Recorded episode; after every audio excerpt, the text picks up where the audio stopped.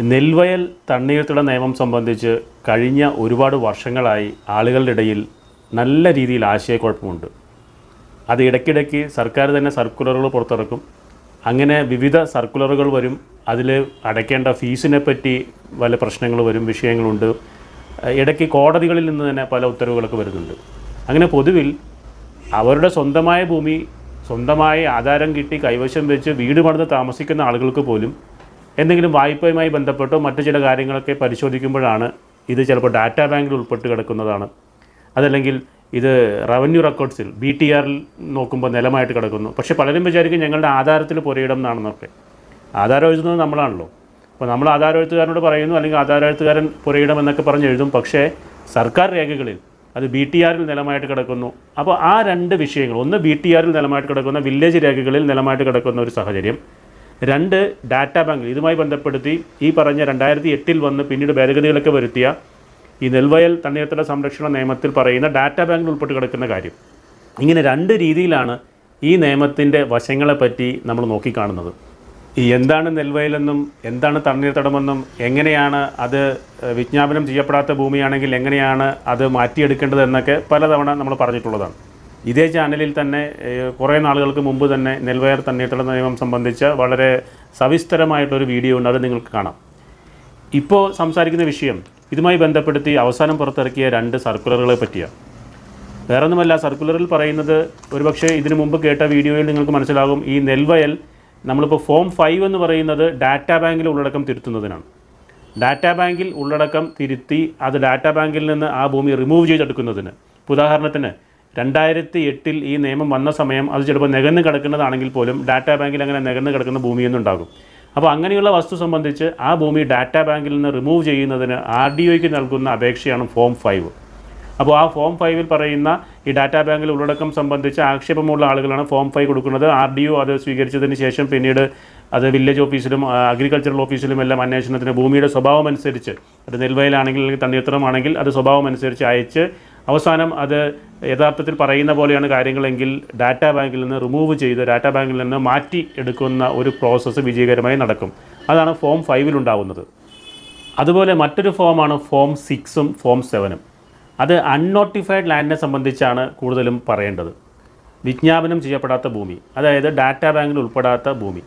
ഈ ഫോം സിക്സും ഫോം സെവനും കൊടുക്കുന്നത് ഫോം സിക്സ് അൻപത് സെന്റ് വരെയുള്ള ഭൂമി അൺനോട്ടിഫൈഡ് ആയിട്ടുള്ള വിജ്ഞാപനം ചെയ്യപ്പെടാത്ത അൻപത് സെന്റ് വരെയുള്ള ഭൂമി റവന്യൂ രേഖകളിൽ നിലവന്ന് കിടക്കുന്നത് തിരുത്തിയെടുക്കുന്നതിനാണ് മാറ്റി എഴുതുന്നതിനാണ് അതിന്റെ കരം മാറ്റി കൊടുക്കുന്നതിനൊക്കെയാണ് ഈ ഫോം സിക്സുമായി ബന്ധപ്പെട്ട പ്രൊസീഡിങ് പ്രൊസീഡിങ്സ് തുടങ്ങേണ്ടത്. ഇനി അൻപത് സെന്റിന് അധികമുള്ള ഭൂമിയാണെങ്കിൽ ഫോം സെവൻ. അതാണ് ചെയ്യേണ്ടത്. ഇനി അങ്ങനെ അമ്പത് സെന്റിന് അധികമുള്ള ഭൂമി മാറ്റിയെടുക്കുമ്പോൾ തന്നെ അതിന് പത്ത് ശതമാനത്തോളം വെള്ളക്കെട്ട് ഉണ്ടാകാത്ത രീതിയിൽ അല്ലെങ്കിൽ ആ അതിന്റെ സംരക്ഷണവുമായി ബന്ധപ്പെട്ട രീതിയിലുള്ള പത്ത് ശതമാനത്തോളം ഭൂമി ഉപയോഗിക്കണം എന്നുമൊക്കെ ചട്ടങ്ങളിൽ പറയുന്നുണ്ട്. മറ്റ് രണ്ട് ഫോമുകൾ കൂടി ഈ ഘട്ടത്തിൽ തന്നെ പറയാം. ഫോം നയനും ഫോം ഒന്നും. ഈ ഫോം നയൻ എന്ന് പറയുന്നത് ആയിരത്തി തൊള്ളായിരത്തി അറുപത്തിയേഴിന് മുമ്പ് നികന്നു കിടക്കുന്നതാണെങ്കിൽ ആ സമയത്ത് നികന്നു കിടക്കുന്ന ഭൂമി സംബന്ധിച്ച് ഇത് പിന്നീട് കൺവേർട്ട് ചെയ്തെടുക്കുന്നതിനും മറ്റു കാര്യങ്ങൾക്കൊന്നും യാതൊരു ഫീസും ഒന്നും വേണ്ടെന്ന് ഇതിന്റെ തുടക്കം തന്നെ പറയുന്നുണ്ട്. ഈ- ഈ നിയമം വന്ന സമയം തന്നെ പറയുന്നുണ്ട്. ഇപ്പോൾ ഫോം നയൻ സംബന്ധിച്ച് ചില പരിശോധനകൾ റവന്യൂ ഉദ്യോഗസ്ഥർ നടത്തും. ആ പരിശോധനകളിൽ നമുക്ക് തെളിയിക്കാൻ പറ്റണം. ഇത് അറുപത്തിയേഴിന് മുമ്പ് നികന്നു കിടക്കുന്ന ഭൂമിയാണെന്ന്. അതിനെ സംബന്ധിച്ചും വിശദമായ വിവരങ്ങളെല്ലാം ഞാൻ പറഞ്ഞ ഇതിന് മുമ്പ് ചെയ്തിട്ടുള്ള വീഡിയോയിലുണ്ട്. ആ വീഡിയോയുടെ ഒരു ലിങ്ക് ഞാൻ ഈ കമന്റ് ബോക്സിൽ പോസ്റ്റ് ചെയ്യുകയും ചെയ്യുന്നുണ്ട്. അതുപോലെ മുമ്പ് പറഞ്ഞ ഫോം വൺ ഫോം വൺ ഉപയോഗിക്കുന്നത് ഈ നെൽവയൽ രൂപാന്തരം രൂപാന്തരീകരണം വരുത്തി വീട് വയ്ക്കുന്നതിനാണ്. ഇപ്പോൾ അപേക്ഷിക്കുന്ന ആൾക്ക് ഇത് ഈ നിയമം വന്ന രണ്ടായിരത്തി എട്ടിന് കാലയളവിൽ മുമ്പിൽ തന്നെ സ്വന്തമായുള്ള ഭൂമിയിൽ ഭൂമിയുള്ള ആൾക്ക് ഈ ആ പ്രദേശത്ത് ആ ജില്ലയിൽ മറ്റു ഭൂമി വീട് വയ്ക്കുന്നതിന് അനുയോജ്യമായ തരത്തിലില്ല എന്നുള്ള സത്യവാങ്മൂലവും മറ്റു കാര്യങ്ങളൊക്കെ സമർപ്പിച്ച് അത്തരത്തിലുള്ള നടപടികൾ പൂർത്തീകരിക്കുന്നതിനാണ് ഫോം ഒന്ന് ഉപയോഗിക്കുന്നത്. അങ്ങനെ ഭൂമി നികത്തിയെടുക്കാവുന്നത് പഞ്ചായത്തിൽ പത്ത് സെന്റും മുനിസിപ്പാലിറ്റി കോർപ്പറേഷനുകളിലേക്ക് അഞ്ച് സെന്റും അതാണ് ഇതിന്റെ പരിധി നിശ്ചയിച്ചിട്ടുള്ളത്.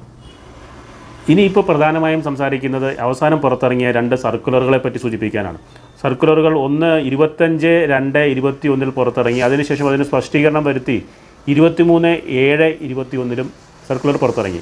എന്താണ് ഈ രണ്ട് സർക്കുലറുകളുടെ സാങ്കത്യമെന്ന് ചോദിച്ചാൽ ഇത് നമ്മൾ വകുപ്പ് ഇരുപത്തിയേഴ് പ്രകാരം ഭൂമി തരം മാറ്റുമ്പോൾ അതിന് നികുതി അടയ്ക്കുന്നത് ലാൻഡ് എന്നുള്ള രീതി പുരയിടം എന്നൊക്കെ നികുതി അടയ്ക്കുന്നതുമായി ബന്ധപ്പെട്ടുള്ള കാര്യങ്ങളിലേക്ക് വരുമ്പോൾ ഇതിന് ഇരുപത്തഞ്ച് സെന്റ് ഭൂമിയുടെ ഭൂമി വരെ തരം മാറ്റുന്നതിന് ഇപ്പോൾ ഫീസ് വേണ്ട. അതിന് മുമ്പ് നിലവിലുണ്ടായിരുന്ന അവസ്ഥ എന്താണെന്ന് ചോദിച്ചാൽ അൻപത് സെന്റ് വരെയുള്ള ഭൂമി പഞ്ചായത്തിലാണെങ്കിൽ പത്ത് ശതമാനം അതിന്റെ ഫെയർ വാല്യൂയുടെ പത്ത് ശതമാനം അടയ്ക്കണം. അത് മുനിസിപ്പാലിറ്റി ആണെങ്കിൽ ഇരുപത് ശതമാനം അടയ്ക്കണം. കോർപ്പറേഷൻ മുപ്പത് ശതമാനം അടയ്ക്കണം. അത് അൻപത് സെന്റിന് മുകളിലാണെങ്കിൽ അത് ഇരുപത് ശതമാനം മുപ്പത് ശതമാനം നാൽപ്പത് ശതമാനം അങ്ങനെ വരും. ഇനി ഒരേക്കറിന് മുകളിലൊക്കെ ആണെങ്കിൽ മുപ്പത് നാൽപ്പത് അൻപത് അങ്ങനെ കണക്കുകൾ ശതമാന കണക്ക് ഫീസ് അടയ്ക്കേണ്ടതായിട്ടുണ്ട്. പക്ഷേ ഞാനിപ്പോൾ പറയുന്ന ഈ പുതിയ സർക്കുലർ പ്രകാരം സർക്കുലർ നമ്പർ പതിനൊന്ന് അറുപത്താറ് ബാർ രണ്ടായിരത്തി ഇരുപത്തി ഒന്ന് അത് ഇരുപത്തഞ്ച് രണ്ട് രണ്ടായിരത്തി ഇരുപത്തി ഒന്നിൽ ഇറങ്ങിയതാണ്. ഞാൻ അതിന്റെ സർക്കുലർ നമ്പറും കാര്യങ്ങളൊക്കെ വീഡിയോയിൽ പറയ കാണിക്കാം. അപ്പോൾ ആ സർക്കുലർ പ്രകാരം ഇരുപത്തഞ്ച് സെന്റ് വരെയുള്ള ഭൂമിക്ക് തരം മാറ്റം സൗജന്യമായി അനുവദിക്കാമെന്നാണ്. മനസ്സിലാക്കണം മുമ്പ് ഇത് പണം കൊടുത്ത് പത്ത് ശതമാനമൊക്കെ പണം അടയ്ക്കേണ്ടിയിരുന്ന ഒരു സാഹചര്യത്തിൽ ഇപ്പോൾ പറയുന്നത് ഇപ്പോൾ പുതിയ സർക്കുലർ പ്രകാരമുള്ള ആനുകൂല്യം ഇരുപത്തഞ്ച് സെന്റ് വരെയുള്ള ഭൂമിക്ക് തരം മാറ്റം സൗജന്യമാണ്. അത് രണ്ടായിരത്തി പതിനേഴ് ഡിസംബർ മുപ്പതാം തീയതി പ്രാബല്യത്തിൽ ഇരുപത്തഞ്ച് സെന്റിൽ അധികരിക്കാതെയുള്ള ഭൂമിക്കാണ് ഈ സൗജന്യം. മനസ്സിലാക്കേണ്ട മറ്റൊരു കാര്യം. മുപ്പത് മുപ്പത് പന്ത്രണ്ട് രണ്ടായിരത്തി പതിനേഴ് വരെ അതായത് രണ്ടായിരത്തി പതിനേഴ് അവസാനം വരെയും ഒന്നായി കിടക്കുന്ന ഭൂമി അതിനുശേഷം തിരിച്ച് ഇരുപത്തഞ്ച് സെന്റോ അതിന് താഴെയുള്ള വിസ്തീർണമുള്ള പ്ലോട്ടുകളോ ആക്കിയിട്ടുണ്ടെങ്കിൽ അവയ്ക്ക് മേൽപ്രകാരമുള്ള സൗജന്യം ലഭിക്കുന്നതല്ല. അത് പ്രധാനപ്പെട്ട ഒരു വസ്തുതയാണ്. ഇരുപത്തഞ്ച് സെന്റിന് മുകളിൽ ഒരേക്കർ വരെയുള്ള ഭൂമിക്ക് പഞ്ചായത്താണെങ്കിലും മുനിസിപ്പാലിറ്റി ആണെങ്കിലും കോർപ്പറേഷൻ ആണെങ്കിലും അതൊന്നും പ്രത്യേക വ്യത്യാസമില്ലാതെ ഫെയർ വാല്യൂവിന്റെ പത്ത് ശതമാനം ഫീസ് ഈടാക്കണം.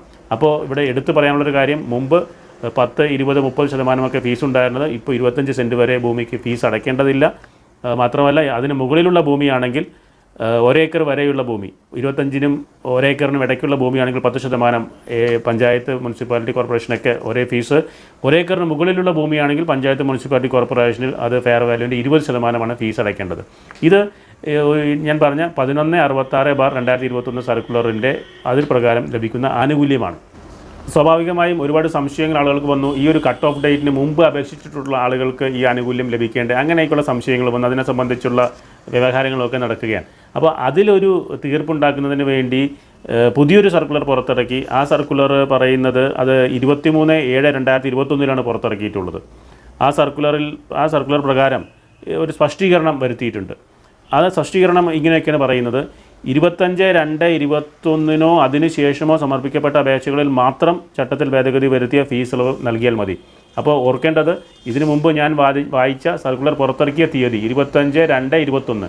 ആ തീയതിന് ആ തീയതിക്കോ അതിന് ശേഷമോ സമർപ്പിക്കപ്പെട്ട അപേക്ഷകളിൽ മാത്രമാണ് ഈ പുതിയ ഫീസ് ഇളവ് ലഭിക്കുന്നത്. അതുപോലെ തന്നെ മറ്റൊരു പ്രധാനപ്പെട്ട കാര്യം ഇരുപത്തഞ്ച് രണ്ട് ഇരുപത്തൊന്നിന് മുമ്പ് സമർപ്പിച്ച അപേക്ഷകൾ പിൻവലിച്ച് പുതിയ അപേക്ഷ സമർപ്പിക്കാൻ അനുവദിക്കുന്നതല്ല. ഇതിനകത്ത് ചില പ്രശ്നങ്ങൾ എന്ന് നിയമപരമായി അല്ലെങ്കിൽ ഒരു റൈറ്റ് ടു ഇക്വാളിറ്റിയുടെയൊക്കെ പ്രശ്നങ്ങൾ വേണമെങ്കിൽ പറയാം.